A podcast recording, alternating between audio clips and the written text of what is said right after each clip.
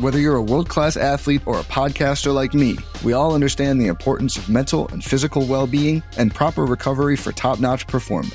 That's why I'm excited that Unifyd Healing is sponsoring this podcast. Unifyd Healing is a new and super innovative global network of wellness centers powered by Energy Enhancement System, or EE System. If you haven't heard of the EE System, you'll want to listen up. This technology promotes wellness, deep relaxation, purification, and rejuvenation.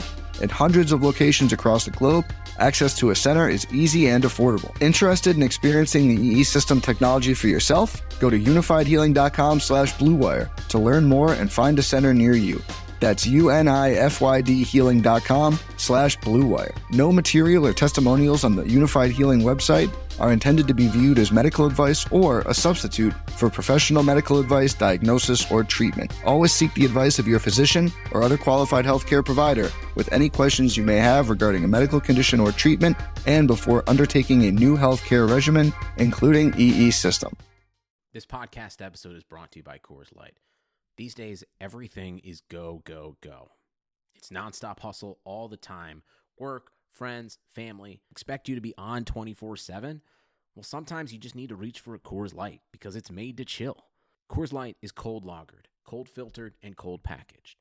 It's as crisp and refreshing as the Colorado Rockies. It is literally made to chill. Coors Light is the one I choose when I need to unwind. So when you want to hit reset, reach for the beer that's made to chill. Get Coors Light in the new look delivered straight to your door with Drizly or Instacart. Celebrate responsibly. Coors Brewing Company, Golden, Colorado. Support for this podcast comes from US Bank. US Bank wants to know how you reward yourself because they have cards that make every day more rewarding. Are you a points order, cashback guru, low intro APR lover? With US Bank, it's up to you because they have the cards to fit your lifestyle. So earn more whether you're shopping at a gas station or grocery store even while planning a staycation. Learn more at usbank.com slash. U.S. Bank credit cards are issued by U.S. Bank National Association ND. Some restrictions may apply. Member FDIC. We are back and we are live. It is Fight IQ presented by RotoWire. Here to talk UFC 225, a card I've been looking forward to for a very long time. I'm sure these guys are as well. Main events, in my opinion, Robert Whitaker, Yoel Romero, Rafael Dos Anjos, Colby Covington. I am your host for Fight IQ, the Daily Fantasy Sniper, along with the co-host, the really important guys, the analyst. It is real Chris Ol- is Chris Olson, whose Twitter is at real Chris Olson, and Joe at Sunsu. Guys, are you as pumped for this card as I am? We're finally here. Yeah, I mean, a little uh, bit, a little bit of drama, though, right, Chris?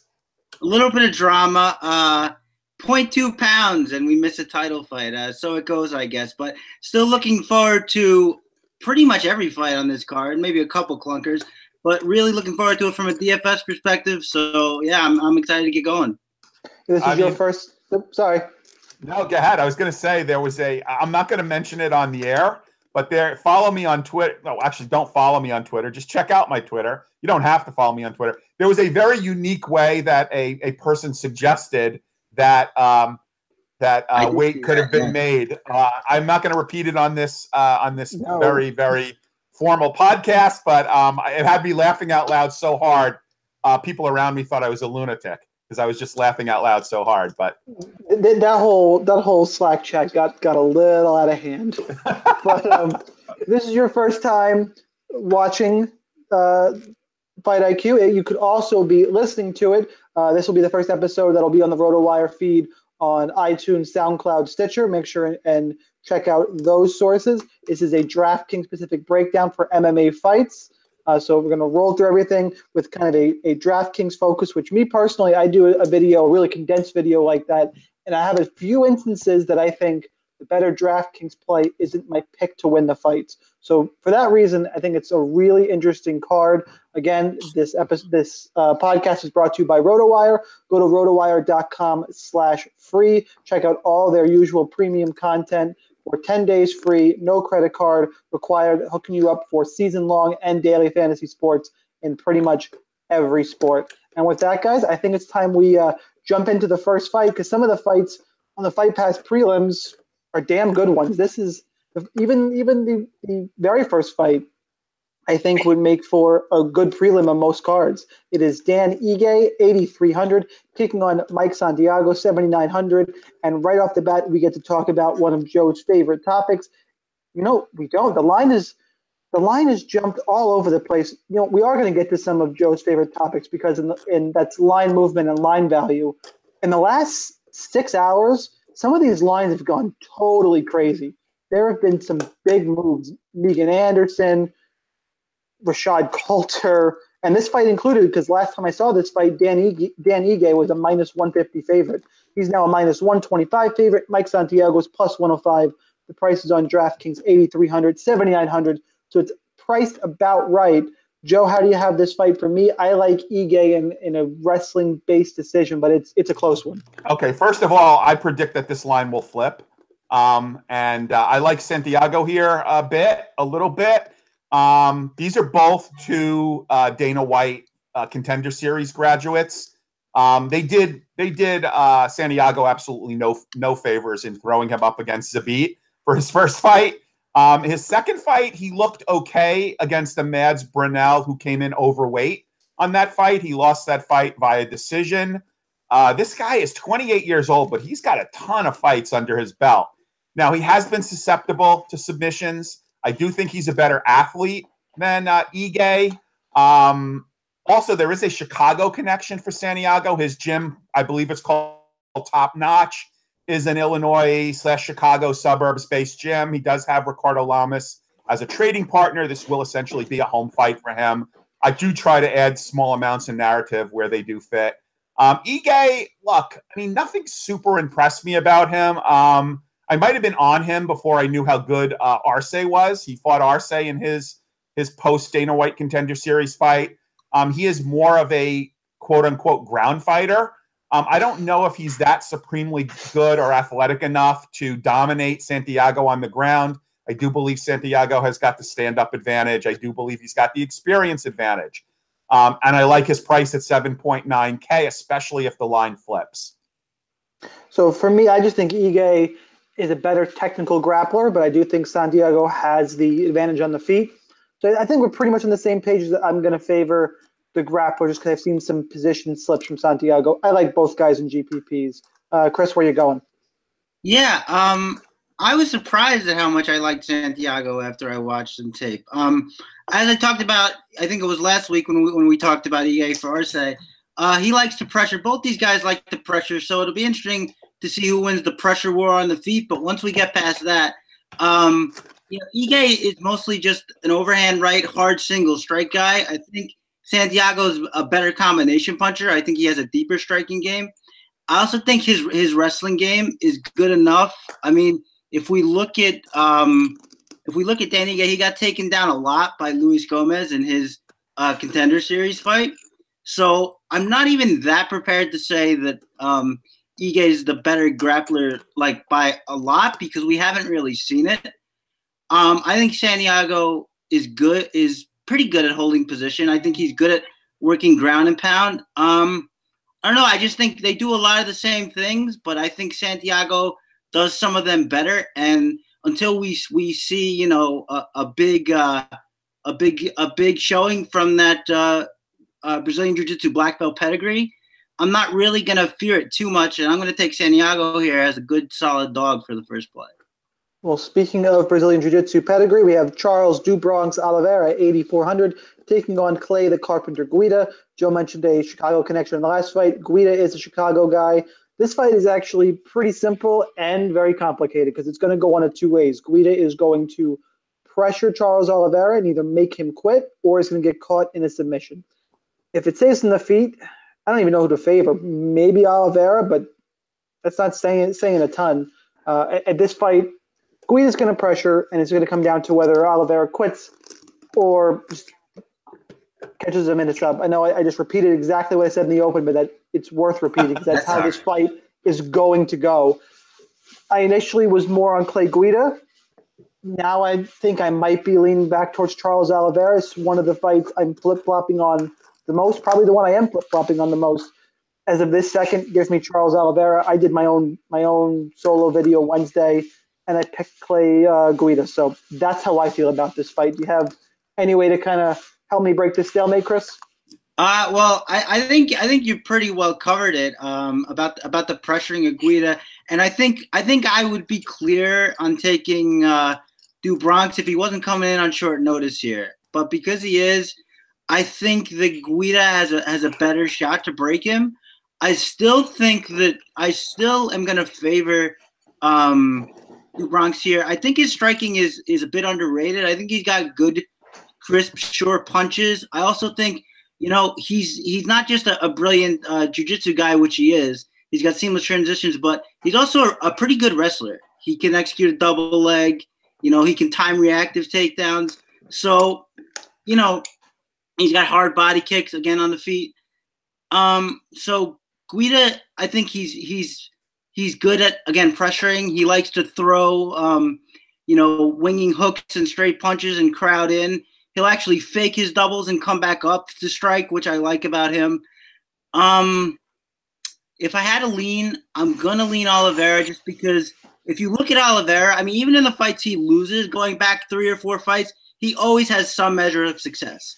He'll take somebody's back, or he'll get him in a D'Arce choke, or I mean, he might not finish from there, but he he always has pretty sustained measures of success.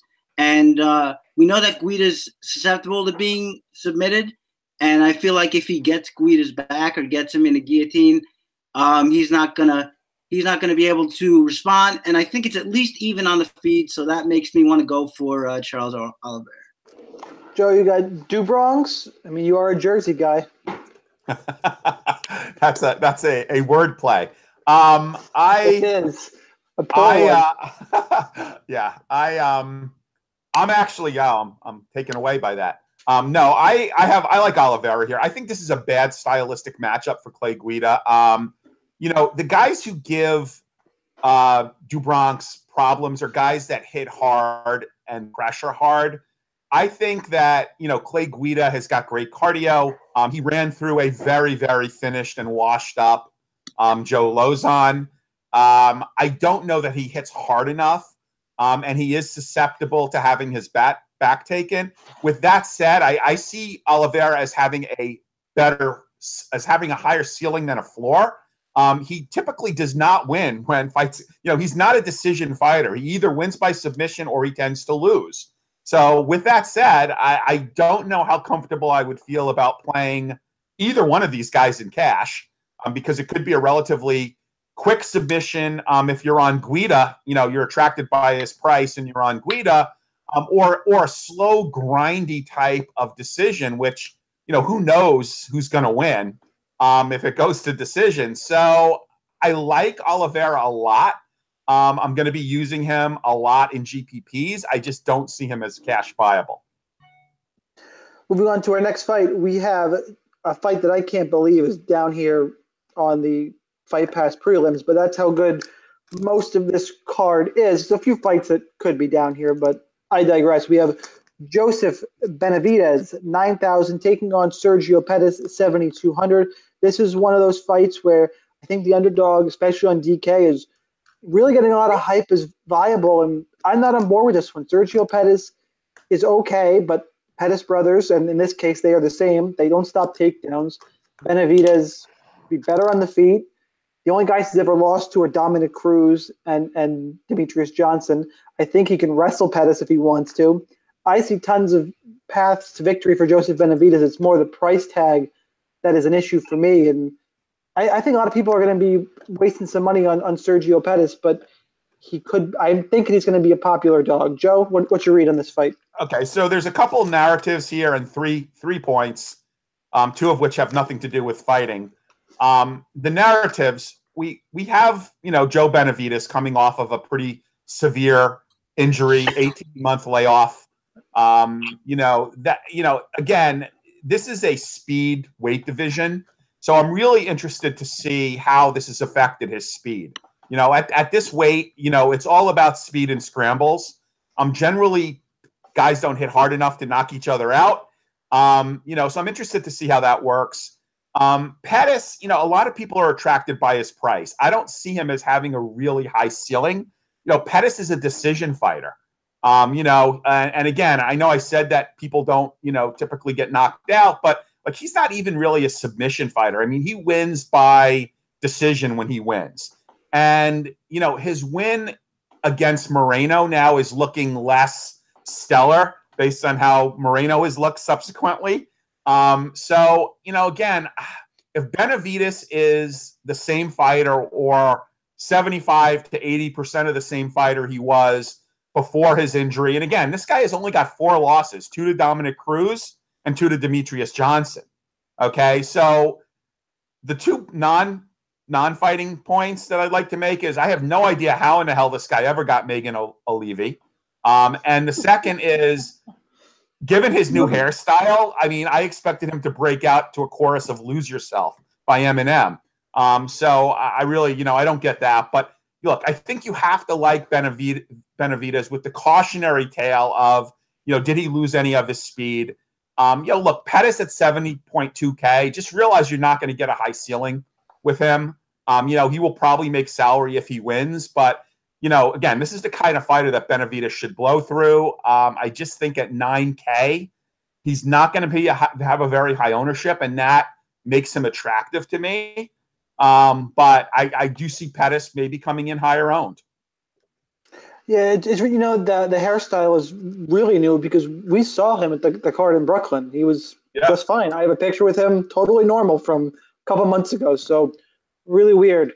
Uh, Chris, do you have Anthony Pettis' younger brother or Slim Shady?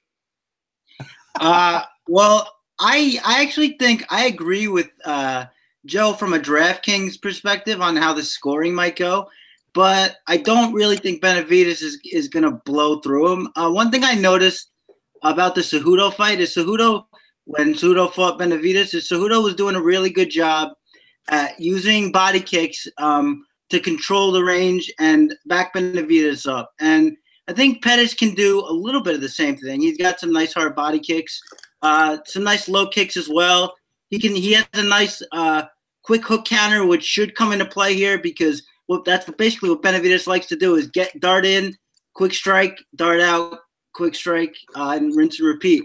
So um, from a DraftKings perspective, I don't have too much to add. The only thing I would say is it surprises me that um, Sergio Pettis doesn't have finishes in the UFC because it I, it does look like he hits pretty hard when he when he lands. Uh, he cracked Brandon Moreno uh, more than a couple of times, but you know I, I understand that you can't bank on a finish from him here, so that's why I would say that yeah, if he wins, he'll probably make salary, but that's about it. But as far as as far as the fight goes, yeah, I'm gonna have very little of Benavidez. I, I well, number one is I, I don't think he's locked to win, and number two, even if he does, I don't expect him to score highly. So it's going to be dog or pass, and not too much dog for me on this fight. Yeah, I, I think we're all pretty much in agreement on that one. And now we move to uh, the Fight Pass uh, prelim headliner, which is this is a weird choice. We have Anthony Lionheart Smith, 9,200, taking on Sugar Rashad Evans at 7,000. This is another case where I am I'm not really on board some of the hype train I've, I've seen, and it may come back to bite me, but I, I've personally seen a lot of people behind Anthony Smith. And this is, I alluded to it in the open. I'm picking Anthony Smith to win this fight. I want to be really clear about that. I just don't think he's going to run through Rashad Evans. This is a fighter in Anthony Smith who I, I feel the need to remind people he got blasted by Thiago Santos. Okay, fine. You you want to say Santos is better and Rashad's way off the level? I'll give you that. He was down 0-2 in the scorecards to both Hector Lombard and Andrew Sanchez. He was getting beat up bad. Both of them gassed. He got a third round win. Before that, he beat Elvis Mutapcic, who went to a draw with Kevin Casey. So let's just take that away. Like, I'm not that high Anthony Smith. Both of these guys going from 185 to 205 Smith is going to be longer, but we've seen him get wrestled to death before. And that's what Rashad Evans could do in this fight. I don't think it happens because I think that Smith knows that and is going to keep this on the feet. And I'll point him for three rounds. I just I don't see a finish here. Everyone's banking on one. The line in Vegas actually has this fight to end inside the distance at minus 115. So they think it's going to end inside the distance too. I just don't see Anthony Smith having that kind of power to dust Rashad Evans in the first or second round, which is what it's going to take to pay off a 9,200 salary. So that's my long rant about this fight. Uh, in that top range, Smith is probably my least favorite option. Chris, what are you thinking? Well, I, I will make a bold statement and say that um, after much consideration, I am picking Rashad Evans to win this fight. I oh. think um, well, I, I came into this fight thinking, and I, I, texted this to a buddy of mine. I without before I did any tape study, I said, "Oh man, I, I guess Rashad Evans being is getting knocked out." But when I actually watched tape, um, Anthony Smith is susceptible to the only two things that Rashad Evans does anymore, which is throw an overhand right and try to get takedowns. Um, that that that punch was landing all day with Hector Lombard was landing overhands. Um, he keeps his hands low. He doesn't really uh, have any regard for strike defense, and his takedown defense uh, something like you know 46% in the UFC, and he's had quite a few fights now. So we're not really working off a small sample here. I think that anyone who's tried to take down Anthony Smith has. I think Rashad can and will. And I also think, look, going back and watching that Sam Alvey fight, he was plenty aggressive with the wrestling. The only problem is he didn't let his hands go enough. And also, one of the uh, few things Sam Alvey does well is defend takedowns. Um, so that's not going to be an issue here. I, I, I fully um, understand that he could get caught, although I don't think he's chinny. I think I think his chin is, is probably at least fine. Um, so uh, it'll be interesting to see uh, what kind of strike it would take to get him out of there. But I think I think Rashad is going to take the path of least resistance here. I think he's going to jam him up, look for takedowns, go go for that right hand to the double leg, and I think that's going to be enough to uh, take a decision over 15 minutes. Yeah, uh, you, you hit something I, I wanted to, to bring up is that Rashad Evans has only been finished once in his UFC tenure, and that was by uh, Glover Teixeira. Anthony Smith is no Glover Teixeira. Glover Teixeira is a big boy. So let's just he he went to decision against Ryan Bader. He won a decision against Dan Henderson. I I, I don't see so people he was finished by Sam Alvey though was he not? No, he was not. That was no, no, no. That was a, oh, that was just a lopsided decision. That was a decision where Alvey, I mean, where Evans still landed two takedowns in that fight. So Evans is on the decline, but saying his chin is gone, I, I have to see more evidence before I can get on that bandwagon. Uh, Joe, what's your breakdown on this fight? Yeah, well, I mean, look, the the one concession I will make is I would I, I would not be I would rather pay up in cash than to use Anthony Smith in cash. However, uh, it's less a testament to how good a fighter is, and from my perspective, and more a testament to how much Rashad has declined. Um, you know, losing a stand-up striking battle to to Daniel Kelly, um, you know, losing a very clear decision to uh, you know, to Sam Alvey. I, you know, again, I don't know that the extra 20 pounds is actually going to help him um, in this case. Uh, you want you want a bit of a hot take. I honestly think that Arlovsky has got a better shot at, at you know pulling it out against Tuivasa than Rashad does against Anthony Smith. And I, I think Tuivasa is a much better fighter than you know Anthony Smith. Um, so again, I wouldn't use him in cash, but you know, if you're crafting a lineup of guys who are gonna potentially get early finishes, I think Anthony Smith belongs in that lineup. I am supposed uh, I can understand the logic of Rashad has declined, so Ed Smith is going to win. But why are you so confident in the finish? That's what I'm personally struggling with, and, and you're you're not alone. So help convince me why you see a finish in the decline. Look, I, I don't.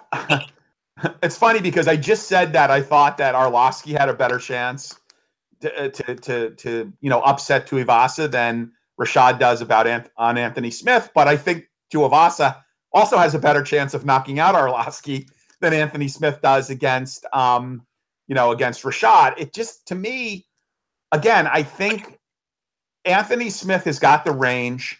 Um, I I just you know it it's it's it's hard to pin down because look, I'm not in love with Anthony Smith as a fighter. I think he's had a nice little run, um, you know, and you know he he you know tends to snag, you know, victory from the jaws of defeat in some of his fights. Um, I just you know, I just am not confident in Rashad Evans. I just don't see it. Well, we'll see. We'll see how that one goes. We'll go from one Rashad to another. This is one of two fights on this card that, in my mind, both of the fights, and you probably know the other one I'm talking about, are going to be fun fights, and they ruin the DFS lineup building experience like completely. Rashad Coulter, 8,700, taking on Chris De La Rocha, 7,500. De La Rocha in on short notice. He is not a full time fighter anymore. Uh, getting getting the call because Rashad Coulter needs an opponent. Both these guys are 0 and 2, both in the UFC, and both guys have been knocked out in both their fights in the UFC. Bleep is all I'm going to say. I, I, I lean towards Coulter because at least he's a full time fighter still. I think he, I like his durability, although De La Rocha looked durable against Adam Milstead, but Adam Milstead's a small heavyweight too. The, the inside the distance prop in this fight is minus 450. You need one of these guys. I'll take Coulter, but whichever one fits in your tournament lineups are, are in play. Joe? Look, if this was to go beyond two rounds, this could be like a, a, a, Dada, a Dada 5000 against, uh, you know, um, yeah, I mean, this could be that kind of fight because these guys could both just gas you know, I I still don't understand, and no one has really come up with a viable reason. Like, how did this fight get on this card? Yeah, you've got two guys in there. You got one guy who's 39, who's what I, I believe a full time cop. Um, you've got another guy who is 36. Neither one of these guys are going to be contenders in the heavyweight division. Neither one of these guys has a, a connection to Chicago or Illinois or like, wait, I'll give you the whole Midwest. Neither one of these guys have a connection to the Midwest. So my joke is like, you know, Sean, Shel- Sean Shelby is like halfway into a bong and says, "Hmm, I need a fight for, I need a fight for the UFC 225 card." Threw some darts in the wall and and, and one hit, one hit Coulter and one hit De La Rocha. I, I just don't know how this fight is on the card. I guess, I guess Coulter. I mean, he he took that short notice fight against um, Chase Sherman. I mean, you know, and was competitive, although my feelings on Chase Sherman are pretty well known. Um, you know, that was like a fight of the night. Each guy got like 50K for that. Um, and and while he had gas, he was very competitive. Um, he was hitting Chase Sherman, he was lighting him up. He's probably got better hands than De La Rocha. Um, stay away from this fight in cash, um, whatever you do. Um, but I think it could be interesting for GPPs. I mean, like like Sean, I do lean uh, uh, towards Coulter just because again, it seems like he is more of, of a full time fighter at least. Um, but you know, who the hell knows? Yeah, the the problem is like GPPs. I think you have to because of that that, that prop I, I had mentioned. Um, I, I went to look real quick to see if I can get you an answer why this fight is on this card. I still can't really find one. no, there is none. There is well, none. I was I looked up uh, Rashad Coulter's previous opponent was was Allen Crowder, and he fights out in North Carolina. I was hoping he was a Chicago guy, and then it would have made total sense to me, but that's not it. I mean, look, if you need a heavyweight fight, like what? Why not find like two local Chicago fighters and put them up against each other? If you're looking for a filler fight, that would have at least been you know, more palatable, at least to the fans. Like none of these guys, neither one of these guys have have brand name recognition. I mean, you know, so like, why is this fight on the card? Makes no sense. I, I think it was. I think it was probably to build. I, I think they would have wanted Allen Crowder to win. Allen Crowder, I guess. I don't know. Either way, we're stuck playing it. Uh, yeah. Chris Coulter or De La Rocha. Uh, yeah, this fight is Oh, by the way, did you guys watch that Adam Milstead fight against De La Rocha? De La Rocha looked like uh, you know Raging Bull with Sugar Ray Robinson hitting him at the end of it with the blood pouring down. It was the craziest thing I've ever seen till the ref stopped it. But um, yeah, this fight is. I guess I'm leaning Coulter with the caveat that if if um, De La Rocha has done one ounce of tape study and knows to kick his legs, that De La Rocha might win. But otherwise, um, yeah, uh, De La Rocha just gets gets hit like crazy, and for um for all the the talk of uh, Coulter being a bad heavyweight, which he is, he actually slips punches decently. He has a decent idea of keeping himself safe from head strikes. Um, but those leg kicks are just the problem. Uh, of course, Chase Sherman ate him up. Tuivasa landed one big one, which basically took him out of the fight. Landed the, the big jumping knee after that. Um, uh, De La Rocha is a wrestler, but not a very good one. Uh, he couldn't take down Adam Milstead in their fight, and we saw Curtis Blaydes do that like 20 times. So I, am not really worried about that. I guess. Um, if I have to make a pick, I guess it's Coulter. I, I, I saw De La Rocha throw some leg kicks. He looked like he was kind of off balance throwing them. So I don't even know if I trust him to do that. I, am gonna I'm gonna I'm gonna say it's it's Coulter here. If you want to go for for a contrarian play, take De La Rocha and and watch uh, watch uh, Coulter's leg blow up like a Ford Pinto when he kicks it. So it's it's eight point seven again uh, versus seven point five, right? That's yes. That's it. Yes. Moving on to you know one spot higher up, the same range, somebody who I think could have equally good upside, and it's a fight that I have gotten my opinion swayed on pretty heavily as the week has gone on. It is Mirsad Bektic at 8,800 taking on Ricardo Lamas at 7,400. When the week first started, I was thinking Lamas was a live dog, and the more I dig into it, the more I like Bektic. I like I like the grappling. I, I like the way he came back again uh, from that Darren Elkins fight. I like his mindset. I like his style. Was built built for DraftKings. He goes out and he scores a ton scores a ton of points. I think he can eventually find top position on Ricardo Lamas, uh, which is my initial thought was that Lamas would be able to stop the takedowns. I, am not so sure anymore in this fight. Give me Mirsad Bektic. Um, I don't have a bet on it, but I, am going to have a healthy amount of Mirsad Bektic uh, tomorrow night. Chris? Yeah, this is one of the tougher fights on the card to call for me. Um, the, the thing about it is, um, I considered the grappling at Bektic, but we also know um, that uh, Lamas likes to hunt submissions on the ground. We know he's got a great guillotine. He actually subbed Charles Oliveira with that guillotine. So um, not inconceivable that uh, Bektic, yeah. we know. Anthony Pettis also subbed Charles Oliveira. So let's just we can skate by. Yeah, those are but those are two good guard grapplers. You know, I'm not. You yeah. know, I'm not. I'm not hating on that. I'm not hating on that. But um, I think uh, um, we know that um, Bektic can, can get sloppy, um, forcing his takedown game. We saw that in the Elkins fight. Um, I think that you know this. This again is going to come down to who wins the pressure game on the feet because both of these guys like the pressure. Um, Lamas has good kicks. He's got a good inside low inside low kick that he likes to use to disrupt the timing. Uh, he throws good. He throws in good combinations. Um, but as we saw in um, the what's what's the last fight where he got knocked out? Josh Emmett.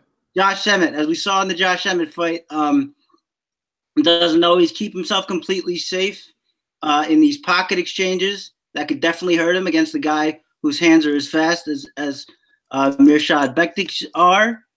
Um, I think the grappling is going to be a, a, little closer than people think. I think Lamas is a capable wrestler in his own right and a capable position grappler in his own right. If I have a lean here, I'm going to say that I think Lamas might hit a little bit harder and that might pay some dividends. So I'll give a slight lean to Ricardo Lamas, but I, I, I really think this is a, a close fight. Joe, help talk some sense into him because right now I my lineups are built and I have tons of Mirsad Bektic. Yeah, well, I mean, look, I may have told our our viewing audience um, what my process is relative to DraftKings, and what I do is as soon as salaries drop, I, I throw in, you know, with just what I know about the fighters. I at that point in time, I have not done a whole lot of studying or research, and the initial lineup build that I made when salaries dropped had Lamas in it. um, I was thinking he's, you know, this is a solid dog for 7.4. I mean, maybe there's some uh, recency bias against him because of his getting pasted by Josh Emmett. Um, you know, Josh Emmett who didn't make weight. Um, you know, so you know, again, and then I start, you know, looking at at Bektic and obviously Lamas has got the competition advantage. I mean, you know, Lamas has fought the who's who in in you know in the weight class. you know, Bektic is so, sort of the up and comer, the the rising prospect. Um, we saw what happened with with Elkins, but you know, Elkins has gone on to win other fights, and we all know Elkins' game is he will outlast you, and you can't hit him hard enough, you know, to cause brain damage.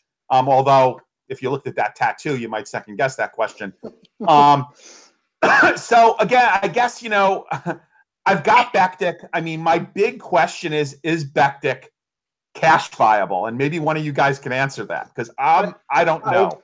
I, I can because I think I, I think my my cash lineup, or I, I have two right now that, that I'm I'm between. One of them I think is the chalk, and just because of how he falls, you're left deciding between Mirsad Bektic and you've used all your salary, and then below that, there really isn't anybody in cash you want to play. Like Coulter Jackson. Like I'm not playing Coulter in cash. I'm not playing Jackson in cash. Jackson. Yeah. I'm not playing Do Bronx in cash. I, would rather shoot myself than play Holly Holm, even if you had an extra hundred. Like I think the way he falls, I think I'm going to end up playing him in cash games just because that range is it's really a GPP range. Yeah, I don't disagree. Moving yep. on from one of the closest fights in the card to my opinion, the and the line's opinion, the biggest mismatch in the card: Claudia Gadelha 9400 taking on Carla Esparza at 6800. I'm going to keep this one short and sweet. The only way Claudia Gadelha loses this fight is if she's done being a fighter and she wants to focus on her career as an Instagram model, which she probably will be very, very successful with. But Esparza can neutralize the one, or Gadelha can neutralize the one thing Esparza does well, can beat her up on the feet, can beat her up on the ground. For me, Claudia Gadelha is a cash game lock this week. Uh, Joe? Yeah, I mean, look, I mean, Gadelha's got a height advantage. She's got a strength advantage. She's pretty much better everywhere. I mean, she was competitive against, you know, Andrade before she she gassed. Um, I just, you know, the thing with Claudia Gadelha is, and, and people always question her gas tank. You know, in five round fights, you know, where where she's being pressured, yes. In a three round fight against Carla Esparza, I don't see her gassing. I agree with you in cash. I even think she could make a sneaky GPP play because she can get the finish against Esparza. And if she does, and there's enough um, points scored via you know advances and and and takedowns, um, you know, combined with the finish, um, you know, maybe she will you know get you that that 12x that you're looking for. I know it's a long shot. I definitely like her more in cash. But I don't know that a lot of people are going to look to be playing her in GPPs. People are going to probably gravitate towards, you know, guys that are have more defined chances at finishing, like uh, Tuivasa. like Tuivasa or Smith. Um, you know, I think you know people will look at her the same way. Maybe they'll look at a Joe B. Um, but I honestly think that Claudia's got a better chance at a finish than Joe B does. So I, I like Claudia a lot. I think there's a little bit of, of bias out there. I I know this is a DraftKings podcast, but I bet this fight uh, ends inside the distance at plus 175 because that just seemed wrong to me because people think strawweight fight, they think decision. This, this should be lopsided. It's MMA. Anything can happen. Maybe the Andrade lost at the end of the road for Gadelha. I don't think so. Uh, I think it's a mismatch. Chris? No, she's at Jackson Wink, right? So she's at Jackson Wink now training, right? Uh, she moved to New Mexico, I believe, and she's at Jackson Wink. I believe so. Yeah. Well, what here? Well, I know we like to disagree on this podcast, so I'm going to disagree and say I like Claudia Gadelha bet more than all both of you. I like her the most out of no. everyone. Wow. Just, uh, just, so people are, you know, like we are agreeing a lot. Don't worry, we're gonna get into this main card. Oh yeah, we're getting to it. And me and Chris legitimately, just as a teaser, disagree on every single fight. Stay tuned, folks. Stay tuned. Uh, so Claudia Gadelha, um, yeah, I, I, think you guys said it all. She's she's better absolutely everywhere. Um, she's the better grappler. She's stronger. She, I mean, um, uh, Carla Esparza likes to likes to wade in with these wide punches, and Claudia Gadelha is a pretty accomplished counter puncher. We saw that in the Andrade fight. Um, uh, she, uh, Esparza is not going to be able to pressure her and break her the way that Andrade was. Um, yeah, I, I don't know that there's that much more to say, except I will echo Joe's sentiment that I like her as a as a sneaky GPP two for people who might not want to pay the money because I see this being a total domination and probably a finish. Next up, we got Curtis Blaydes at 8,500, taking on Alistair the Reem Overeem at 7,700. Curtis Blaydes is one of the best wrestlers at heavyweight, something you don't see a lot. I love Curtis Blaydes here, uh, especially with his style at heavyweight. His chin is fine. He took pun- he took punches from Mark Hunt, took him from from, from Francis Ngannou just fine. Everyone says Alistair Overeem's takedown defense is really good. It's fine. The problem is you don't really see takedown artists, wrestlers like Curtis Blaydes at heavyweight. So it's really going to get tested, in my opinion, for the first time legitimately in this fight. I like Curtis Blaydes pretty much in all formats. Give me the wrestler here. Chris? Well, it's going to be a test for sure, but um, yes.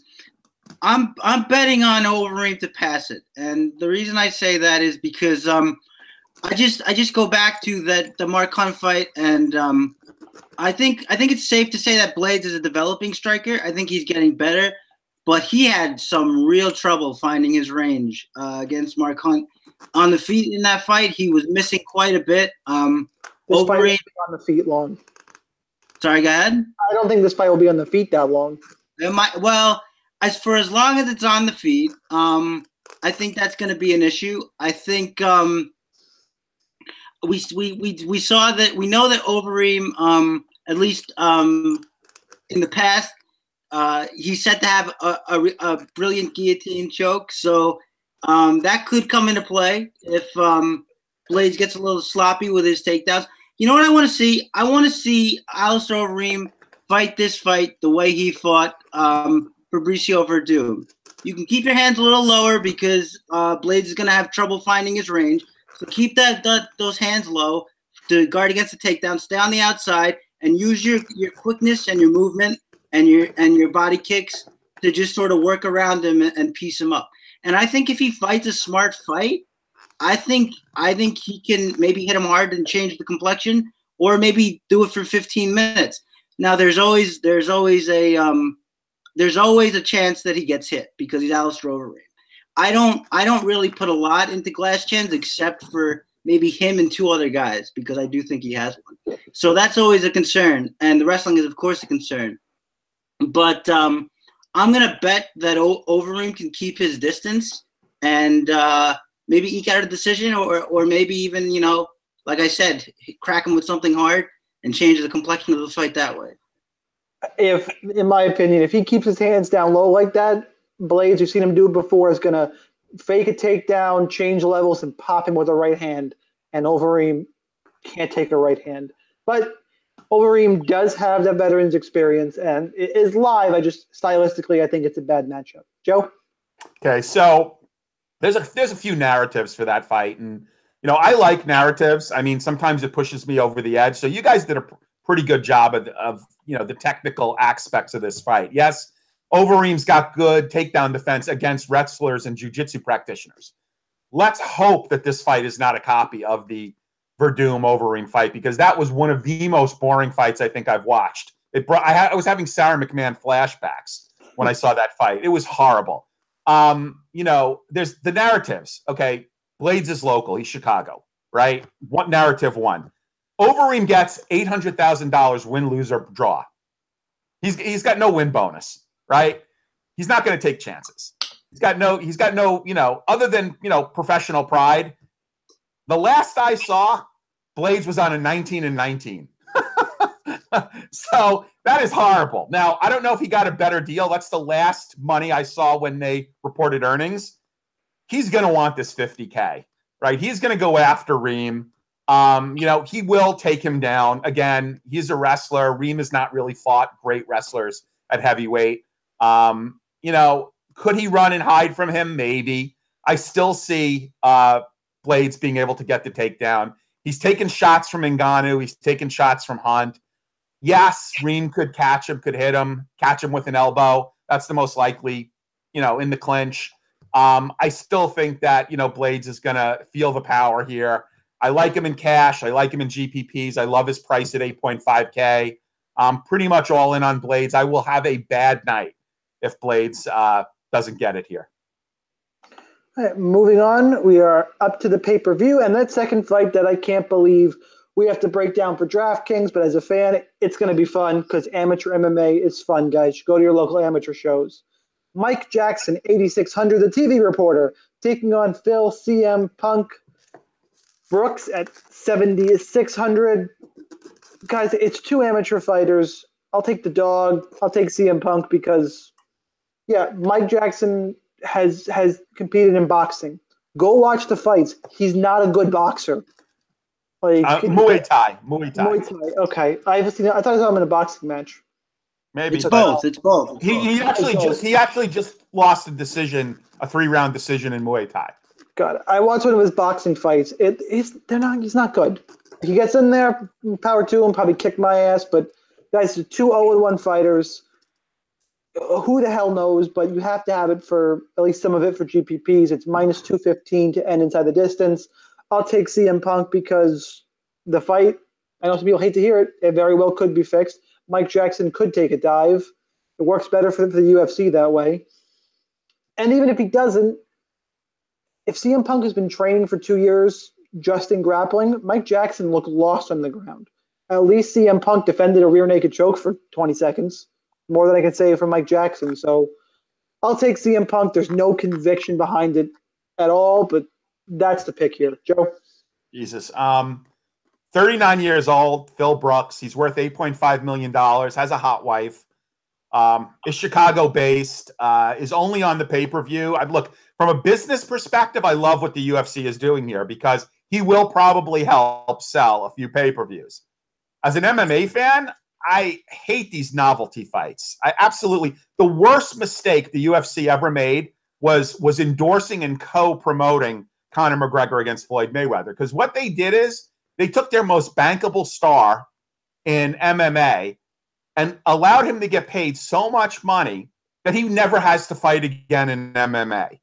So that that's silly. Now that's not this. I went off on a brief tangent, but you know, you got a guy that's going to make a half a million for this fight, right? Which is an insult to all the other hardworking, um, you know, MMA fighters. I, I get the business aspect of it. He will sell some pay per views, so in that respect, he's worth it. UFC is probably not going to lose money paying him a half a million dollars.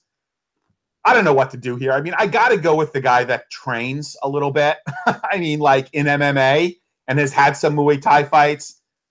I think if it stays standing, which I don't necessarily think it will, you got to like Mike Jackson here because I don't think Brooks has anything standing. Um, if it goes to the ground, who knows? I mean, you know, we've we've seen his guard. I mean, you know, I mean, that's it. I mean, I don't know. Does he can he do anything? I mean, you know, I don't know. I mean, I have a very, very tentative lean towards Jackson. Uh, this is purely a GPP fight. Like, do not get near either one of these guys in cash. Um, Jackson GPPs. That's pretty much it. If anyone is is tries to convince you they know for sure what's going to happen in this fight, they are lying to your face. And, and with that, I'll, I'll, go to you, Chris. Yeah, well, I appreciate the segue. I think it was perfect. Um, I have to correct. I have to correct uh, the first thing you said when it said it was two amateur fighters fighting each other. Um, that's incorrect. It's one amateur fighter fighting a dude in MMA fantasy camp. Now, um, what? Same difference. Uh, the, no, well, it's it's a guy who has combat. Here, look. Here's here's my the main crux of this for me.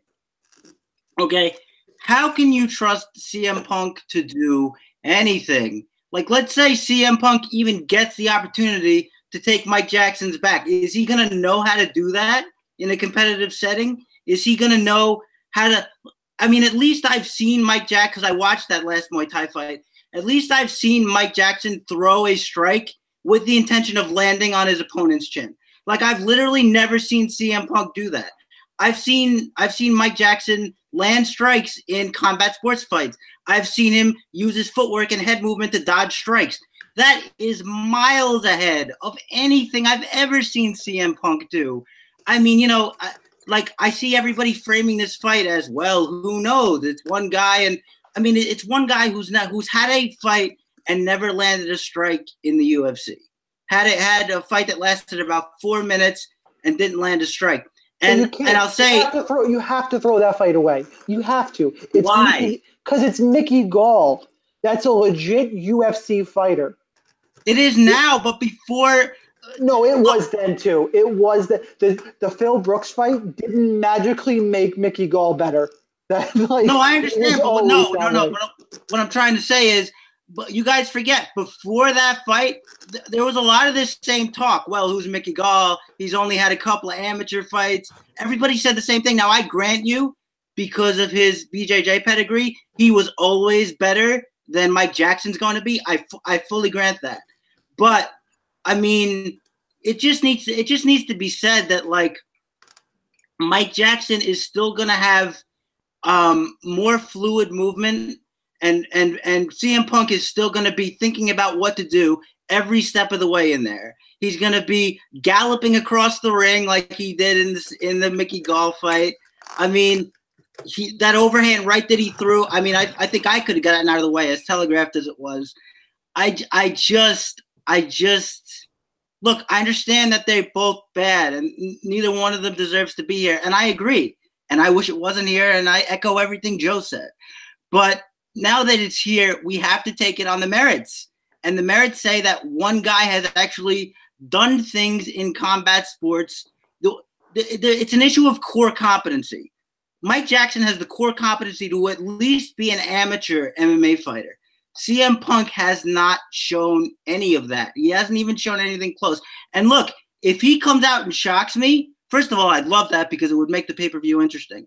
But second of all, look, I'm not saying it can't happen. It can happen. I can't really envision it right now, but there's a lot of things I can't envision in combat sports, and they happen too. So look, if he wins, I think it'll be it'll be fun for me because I'll be absolutely shocked.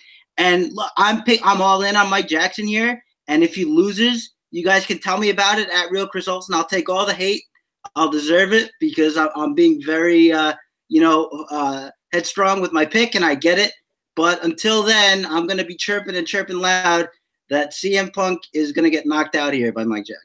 and he very well could, but I don't think then you could even beat your chest after that. And anyone who could tell you, I don't think anybody could tell you the other way. I knew CM Punk was going to win. Like you're giving way too much credit to Mike Jackson. This, this, But this it, but but it, but is, is my argument at resonating a little bit? Is it at It- least it makes sense, but you're over evaluating Mike Jackson. all right? That's all I Yes. wanted. That's all I wanted. Over evaluating. We're basically going. We're going to the carnival. We're gonna put a dollar down. We're gonna get twenty of those rings and throw them with the fucking bottles. That's what's gonna I happen.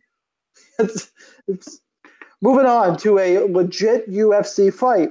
Tuivasa 9,300. Andrei Arlovsky might have an issue with me calling it a legit UFC fight because the interview I heard with him of, and uh, uh, Ariel Helwani, he doesn't think very highly of Mr. Tuivasa. Arlovsky goes going for 6,900. Listen, Tuivasa is going to come forward, throw explosive sh- uh, strikes, be somewhat powerful. It's can Arlovsky make this a technical fight? My quick breakdown on this is we're going to know quickly who's going to win this fight because it's going to be whoever is able to get to fight at their pace. Are we fighting at, at Tuivasa's frenetic pace, or is Arlovsky making this a, a technical battle? I don't think that uh, Arlovsky's going to be able to withstand the pressure of Tuivasa and Tuivasa's attitude. I don't think he gives a flying you know what who Arlovsky is. I'll take Tuivasa by knockout, GPP only for me. Uh, Chris, back to you for this one. Well, um, as you know, Sean, on our RotoWire staff picks, I proudly picked Mr. Arlovsky for the second fight in a row, and um, I just this is this is the second time I'll, I'm going to say this on uh, this main card coming up, but this is a fight that um, Tuivasa could win, but he needs to show me he can win it before I can pick him. I I just think that um, you know I know what he likes to do. He likes to blitz forward with strikes and put on a lot of pressure. He he has good elbows. He even throws some nice counter elbows. He he had a beautiful stepping elbow in that uh, Cyril Asker fight.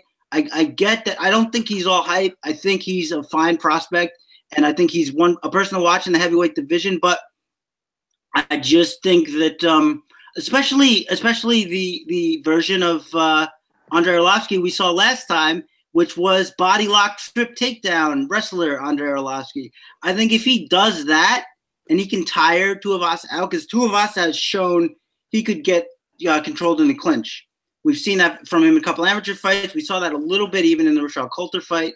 Um, so I really think that if, like you said, it's gonna it's gonna come down to pace. Who can dictate the pace?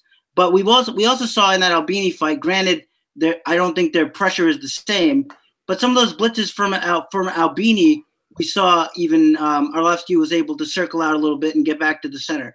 So you know, if he can keep his distance and he can, um, you know, I think maybe Tuivasa's got maybe four minutes in him. I, I I need to see him go longer than that. So if he can't, if he gets past the four minute mark, I expect. And look, I, I wanted to take one quick second, even though uh, you didn't mention it, but I know people do all over the place, to dispel the myth of Andrei Arlovsky's horrible chin. Um, he's been knocked out three times since 2013, and those three guys are Stipe Miocic, uh, uh, Alistair Overeem, and uh, Francis Ngannou. So I don't think um, anybody would scoff at those guys getting knocked out. I'm not here to tell you he's got the best chin in the world, but I don't think he's just going to explode upon the impact of a jab. So I'm not too worried about that. And I just think, look, could Tuivasa win this fight? Absolutely, but he's got to show me first. And so I'm going to take the uh, the dog price. Just to your one point about cardio, Tuivasa is this is shocking to say he's a little leaner than he used to be. He was he was a good 20, 30 pounds bigger. So the gas tank may have improved some, but they are heavyweights. They could run out quick. Uh, Joe, are you uh, are you siding with with me or Chris? And it's going to be that question the rest of the episode. That's right. Damn, damn. I mean, w- one props to Chris for stealing my thunder on Tuivasa being a four minute fighter. I do think that if this goes beyond four minutes and God forbid into a second round, I, I could definitely see a momentum shift because you know we don't really see Tuivasa go that deep. Um, look, I, this is a GPP fight. I mean, I would not fault anyone for taking a few shares of Andre, um, because in case it does go beyond four minutes. Um, I also don't think that Tuivasa is a fanboy. Um, he's not going to ask for Arlovsky's autograph like some of his other fight, some of the other fights, like Junior Albini. And I look, that was an impressive display of wrestling against Stefan Struve, but Stefan Struve actually has a body type which is more prone towards takedowns. That's I mean, true. you know, b- being that tall, I don't know that, you know, I don't know that Andre Arlovsky could actually get his arms around Tuivasa. Um, you know, it's going to be interesting. Um, I'm very curious to see how this fight goes. I think you got to play Tuivasa in GPPs. Um, you know, the question you have to ask yourself is, do you like him more for an early finish versus Anthony Smith, or is would you rather pay up for the safety of Claudia Gadelha? So I think those are all very viable questions. Um, I certainly would not play him in cash, and I would not fault anyone for taking a few shares of Arlovsky. But my pick is Tuivasa. And moving right along here, Holly Holm, 8,900, taking on Megan Anderson, 7,300. Our first non-title women's featherweight fight. Okay, I'm going to take Megan Anderson. Oof if eh, she's the better DraftKings play, bar none, and I'm gonna I'm gonna let this linger because Chris is going second on this one. Chris, you can pick Holly Holm, and I totally get it. Most people are. I'll give my re- my reason in a second. But if you say Holly Holm is viable on DraftKings, I might end this freaking call because there's no way you should be paying 8,900 for Holly Holm. That being said, Megan Anderson, stylistically, I get she's she is what you could look for for Holly Holmes. She's going to be aggressive. Holly Holm is, is a counter striker. I think Megan Anderson can outvolume her early while Holm gets her timing. Holm is just a point fighter. Anderson's going to be in this fight for three rounds. She, she's not going to get head kicked, knocked out, which is how Holm finishes fights. The only one who's any grappling at all in this fight would be Megan Anderson. I get Anderson has beat up cans. I like her body type for the division. She's going to be bigger. I just think she's live here. And overall, I'm just I'm not impressed with the the the evolution of Holly Holm, and you're talking to someone who said Holly Holm was very alive against Cris Cyborg.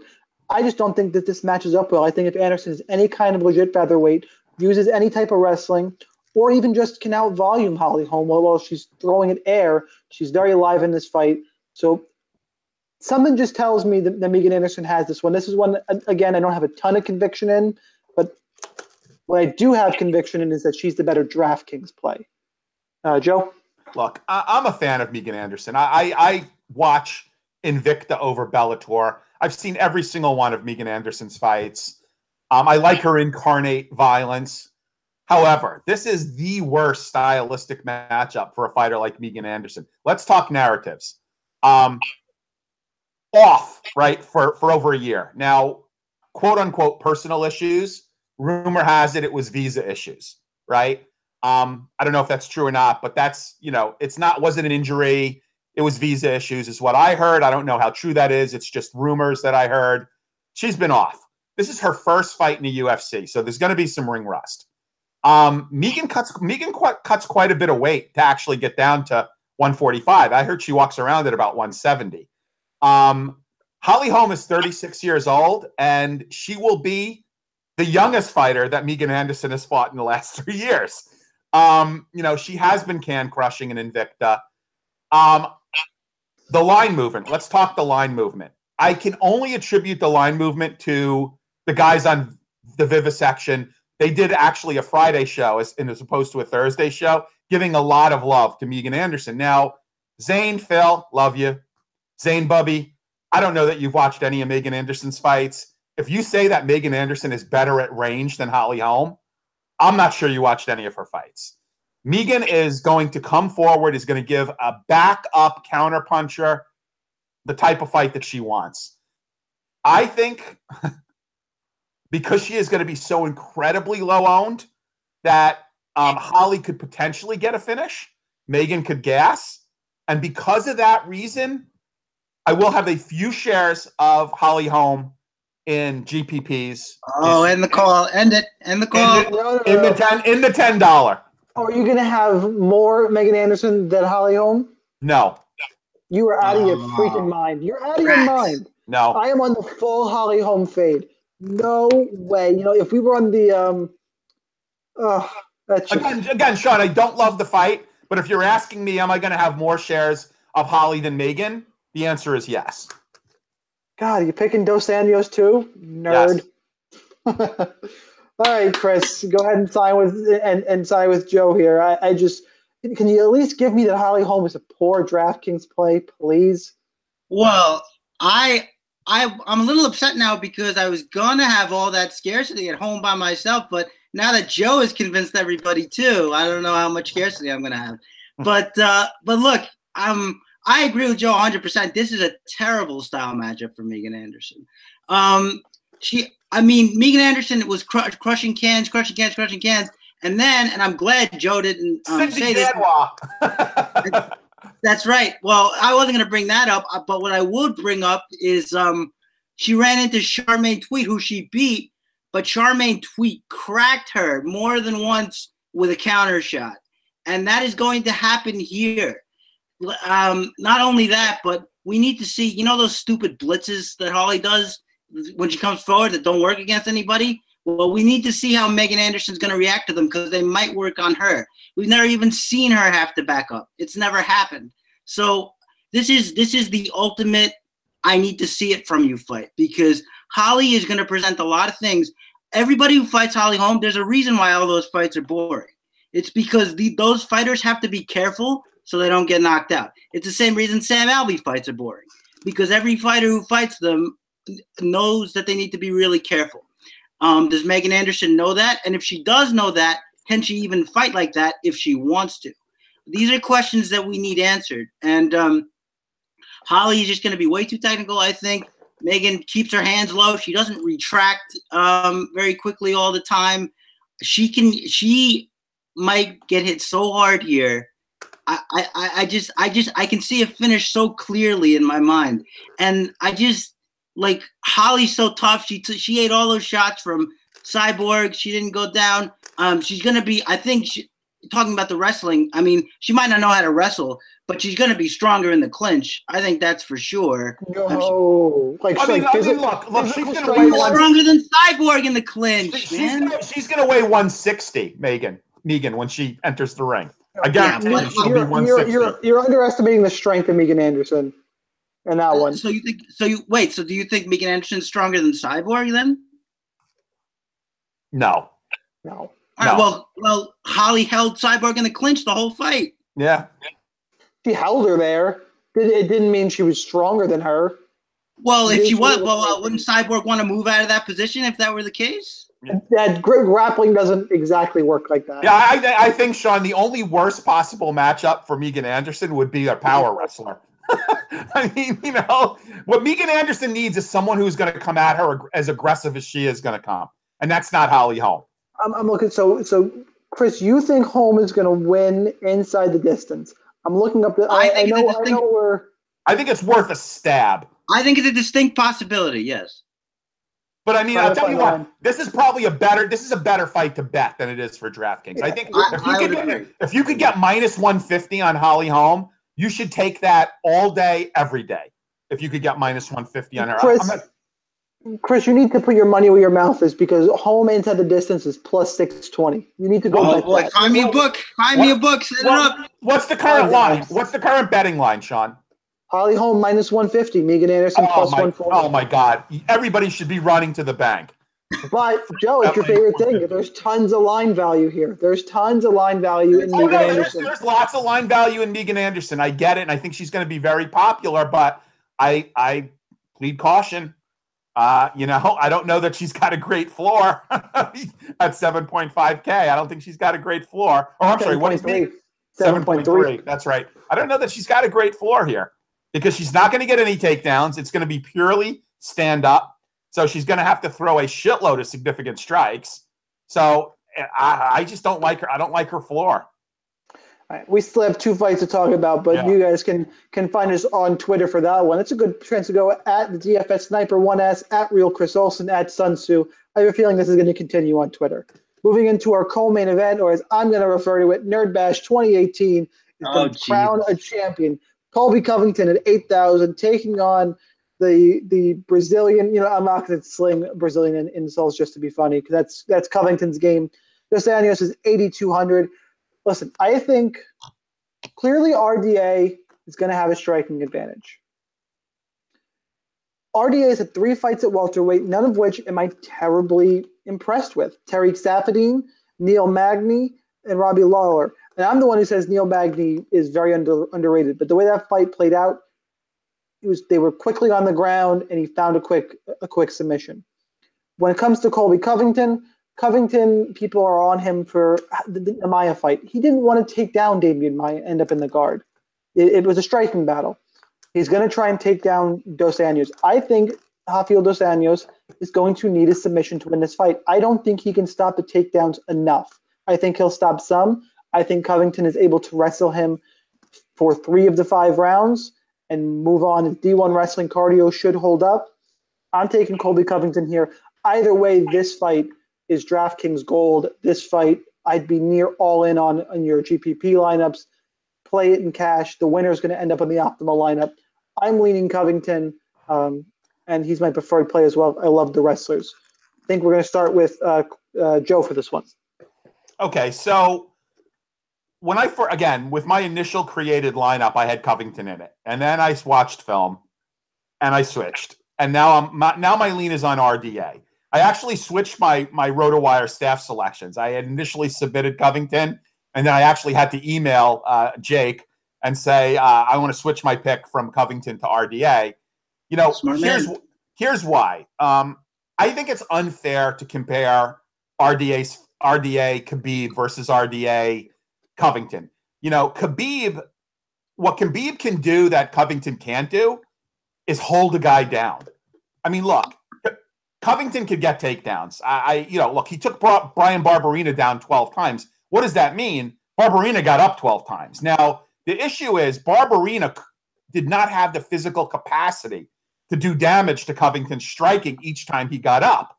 Um, every time RDA gets up, I see Covington as being in danger until he gets that takedown again. Now, now combine that with, you know, Brazilian jiu-jitsu credentials, you know, and the ability to put up a sub. And maybe you're not, you weren't thrilled with, you know, the opponents that RDA has fought at welterweight, but you know, the wins were pretty solid. I mean, you know, he threw a ton of significant strikes against Lawler. Um, he submitted Neil, Neil Magny. I mean, look, it, and Saffiedine was his first fight at, at welterweight. So I just think the striking advantage is so extreme that, um, and we've never seen Covington go five rounds. The striking advantage is so extreme that um, Covington, you know, will get takedowns. He won't be able to hold RDA down, and he will be in distress, or at least have the potential to be in distress every time RDA gets up. Again, if RDA doesn't pace him, you know, before getting takedowns. Um, I do agree that you need to have exposure to this fight. I do agree that you should have exposure both ways. There is line value right now in Covington. I believe it's minus 130, um, which provides line value based on the DraftKings salaries. Um, I do expect uh, Covington will be highly owned. Um, I would not be surprised if he won, but my pick is RDA. We're up to minus 135. Uh, Chris, where are you going on the co-main?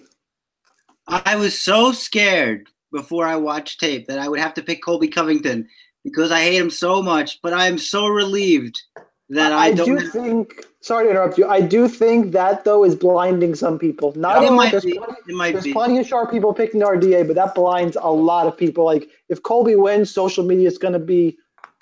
It's going to be the best place to be for a little while. I'm Oh yeah, I mean, and, and he he's really going hard into the trolling now. He's going to present the the title to Donald Trump when he wins it, and all that stuff. So he's he's pushing on the button. He knows what he's doing, obviously. But and look, as it gets more and more absurd, I'm even starting to like it a little bit. Like before, I was like, yeah, but now that he's actively trying to just.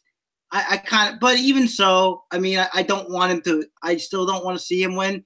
So I'm glad that I don't think I'll have to see him win because, look, I echo echo what Joe said. Um, he's not real good at control on the ground. Now, is he going to be able to mat return for five rounds? I mean, we've heard guys like Eddie Alvarez say it's impossible to wrestle for 15 minutes straight, let alone 25. Um, he's going to have to spend some time on the feet, and every second he's on the feet, he's going to be in danger. RDA is just, it's not just a striking advantage, it's one of the biggest striking advantages on the card. Um, RDA throws in combination. He's good at keeping distance, even when, even when, like, let's say they get backed up against the fence. RDA is really good, and we've seen this a lot in his past couple of fights of grabbing that tie clinch, throwing knees to the body, elbows to the head. He just he's very clever about getting himself out of bad spots when he gets in there. Uh, the only time we've seen him really on the ground in his time at welterweight was against Saffiedine. He was urgent to get back to his feet using subs to try to sweep and get back to his feet.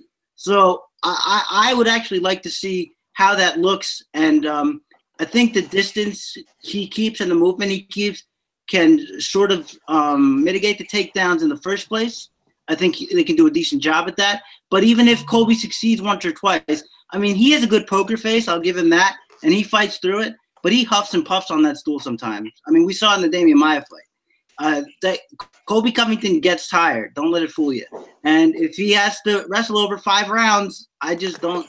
I just don't know if he's to hold up. So I'm to take RDA here for a late stoppage, and then I'm to celebrate and maybe do a little dance. All right, moving on to our main event, which there was all kinds of controversy today. It is Robert Whittaker, who weighed in at the at the middleweight limit, 185, taking on Yoel Romero, who did not, 185.2. We were talking before uh, this episode, just the three of us. We were trying to, to figure out if we had official word, if this was a three or five round fight. Guys, before we went on, I was going to say let's approach it like it's a five round fight. I don't have official news, but I'm on the UFC Pick'em page. It's listed as three. That's what I heard. That's what I heard. I heard it was reduced to three rounds. So let's But I, I let's get anyone to confirm that. Let's assume it's a three rounder and give any caveats you will for five rounds. I'm gonna go because that means they would have to go on and, and physically change this on the Yeah. UFC site. Yeah. So I'm gonna assume it's three rounds. If we hear otherwise, throw anything in you want. For me, I don't think enough credence is being given to Whittaker being out for a year and was hospitalized with a mishandled staph infection. and, Enough the knee, and the knee injury. The knee injury. The knee injury. There's enough there. I'm worried about how he's going to come back. I was more confident in Yoel Romero pulling an upset before all this debacle today. I'm going to stick to my guns, but now it's much closer for me. I think Romero, Yoel Romero gets a third round knockout because one does not mess around with third round Yoel. And I'm just going to leave it there. Uh, and the thing I say all the time on another podcast I do rematches very rarely go the same way as the first time. Get that out of your head. It's a misconception. Sometimes they do, but it's the minority. They're, these are totally different fights the uh, second time around in most cases. I like Yoel to conserve his energy a little more here, land a late knockout. Chris, who you got? Uh, just to clarify, because I'm, I'm sorry, I was dealing with a very angry fellow in the chat. Did we say that this was a was this is a officially a three round fight now? That's We what don't- UFC Pick'em says. Yeah, we don't know officially, but I'm and gonna, Uf- UFC would have had to actually gone in and change that because it, was, al- it was always five rounds. So I had heard that's- three rounds. You know, the bloody elbow guys were saying it was three rounds. All right, so that's interesting. I mean that because my my biggest factor in this fight was that Yoel. Uh, the biggest factor in this fight for me was that Robert Whittaker can fight when he's tired, and Yoel Romero can't. That was the biggest thing.